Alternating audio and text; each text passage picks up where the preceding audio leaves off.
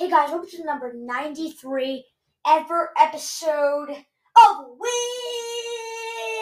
Talk with Chase. I am Chase Coburn, and today we are back with another episode of Wiz Talk with Chase. Today we'll be recapping the Wizards versus Hornets game and previewing the Wizards at New Orleans Pelicans game. Hope you guys do enjoy this episode. Do subscribe, post, share, view. We are on the road to 1,810 views by Thanksgiving, and in a weekend in the mark, we're at 1,793 right now. And the morning of November 26th is when we're going to count that. So we still have a, a, good amount of time. Plus, we are going to post tomorrow on Thanksgiving. So, you know, just now two episodes you guys can get views on plus previous 92 episodes you guys can view Can Hit That. So please subscribe, follow, share, review. So you can get two episodes of Wiz Talk with Chase on November 27th, along with two episodes of Wiz Talk with Chase on November 26th for hitting 810 by Thanksgiving. But um, I, I have a lot to talk about today. Um, recap and preview. So let's get into it immediately. And as always, when we do these double uh, preview and recap, we always start off, of course, with the recap. And this game, first of all, the and Drew Gooden talks about this all the time, and Justin Kutcher, not all the time, but whenever it comes down to this, right? Yes, the clock should the shot clock should have restarted. Yes, it should have. There was a change of possession. the The clock should have restarted. The sh- um, I mean, the shot. I'm sorry, the shot clock. My mistake. My mistake. The shot clock shouldn't have restarted and it should have just stayed the same, and that allowed Charlotte to get open opportunities. However, though, this is what I mean by they always uh, Drew Gooden and Justin Kutcher always talk about this. You can't have a game come down to a good or bad call. You can't have the game come down to the referee. You gotta play your best bas- best basketball in that time so it doesn't come down to the referee. And yes, the ref made a bad call. There is no denying that. If someone says otherwise, there's clear evidence to show that the shot clock sh- should not have restarted. That's a whole other story. This, the, this is just awful, though. I mean, no one did anything on the Wizards. Bradley Beal was super inefficient, including two of seven from the from um from three. This three point, the Wizards cannot shoot a three pointer. They shot 25% from three, and this is something that they're going to have to improve on. Luckily for them tonight, Davis Bertans is finally coming back from injury. I'm really, really excited to see him back on the court. So that's really going to help them tonight. But they have a serious issue in what they could do shooting the ball. Defense didn't get much better. You allowed 109 points. I mean, it, it just, it, it was awful, right? And again, you can't have a game come down to a good or bad call. I also didn't like like literally, my main goal was that Bradley Beal would guard Terry Rozier and LaMelo Ball. He was in the game once. And why was Deni Avdija never guarding one of the top players? And Wes Unseld Jr. said it. He got outcoached. Yes, he did get outcoached by James Borrego of the Charlotte Hornets. And these are stuff that you that the Wizards can improve on. And what I think we're realizing about the Wizards recently is that I don't know. It's not that they can't be good teams, but they gotta figure out a way to do it in a way, they got to figure out a way to shut down the scoring of these other teams. Combined, LaMelo Ball and Terry Rozier, oh my gosh, they put 60 points. They put up 60 points combined. You can't have two players alone put up over half of their points. You can't do that.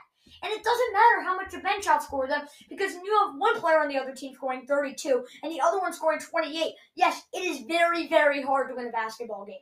The Wizards have a lot of issues, and we don't have enough time to break them down now. But if this happens again tonight against the Pelicans, we will break them down tomorrow. It's shooting and it's defense. And recently, those have been their two issues, even though those are the two things they were going to improve on the offseason. And it looked like they were improving in those categories, but right now they're not. I'm sorry, right now they are not. So, here's what's going to come down to, right? Can the Wizards be able to adjust and be able to find a new scheme of how to stop these different star players? That's going to come down to. The, the big three, the Hornets, LaMelo Ball, Terry Rozier, Gordon Hayward put up 76 points combined. It, it can't happen.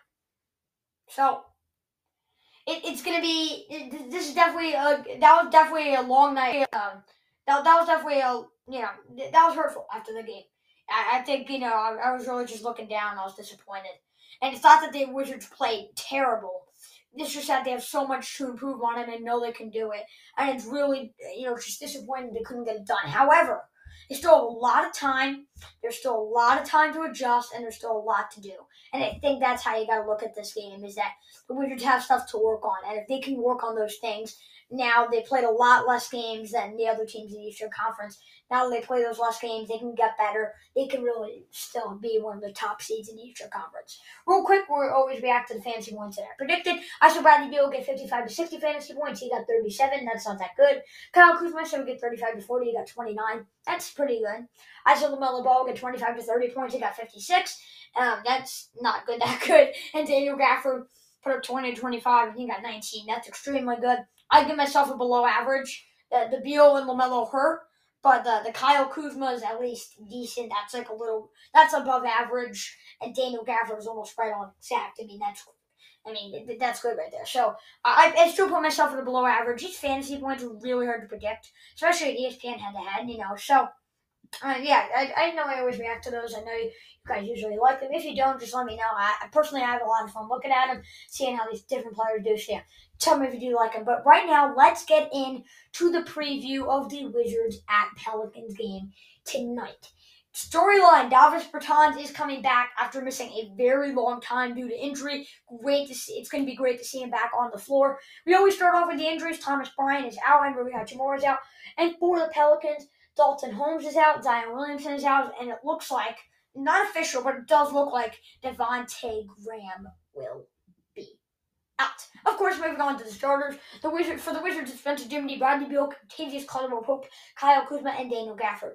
For the New Orleans Pelicans, Thomas uh, Satoransky, former Wizard, Garrett Temple, Josh Hart, Brandon Ingram, and Jonas Valanciunas. Moving on to my prediction I have the Wizards winning 113 to 92. Why? Let's start off with my Coburn's catch. The Wizards have a 1-3 record in the last four games. Not good. And the Wizards are almost forced to get a win to at least have a little bit of momentum and still stay, stay at one of the top teams in the Eastern Conference for the time being. I think the Wizards will win, but though because their shooting ability, and we literally almost the entire recap was based on how bad they were shooting the ball.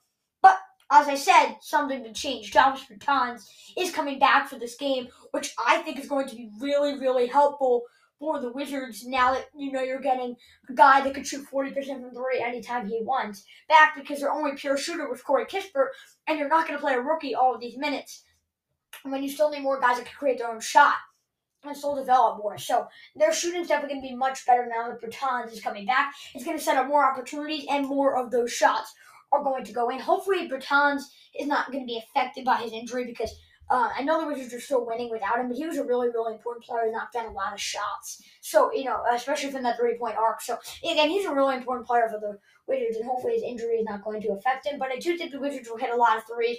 And because of that, I have the Wizards winning in a blowout. Moving on to spread time Wizards minus four and a half, Pelicans plus four and a half, and the over under is 211.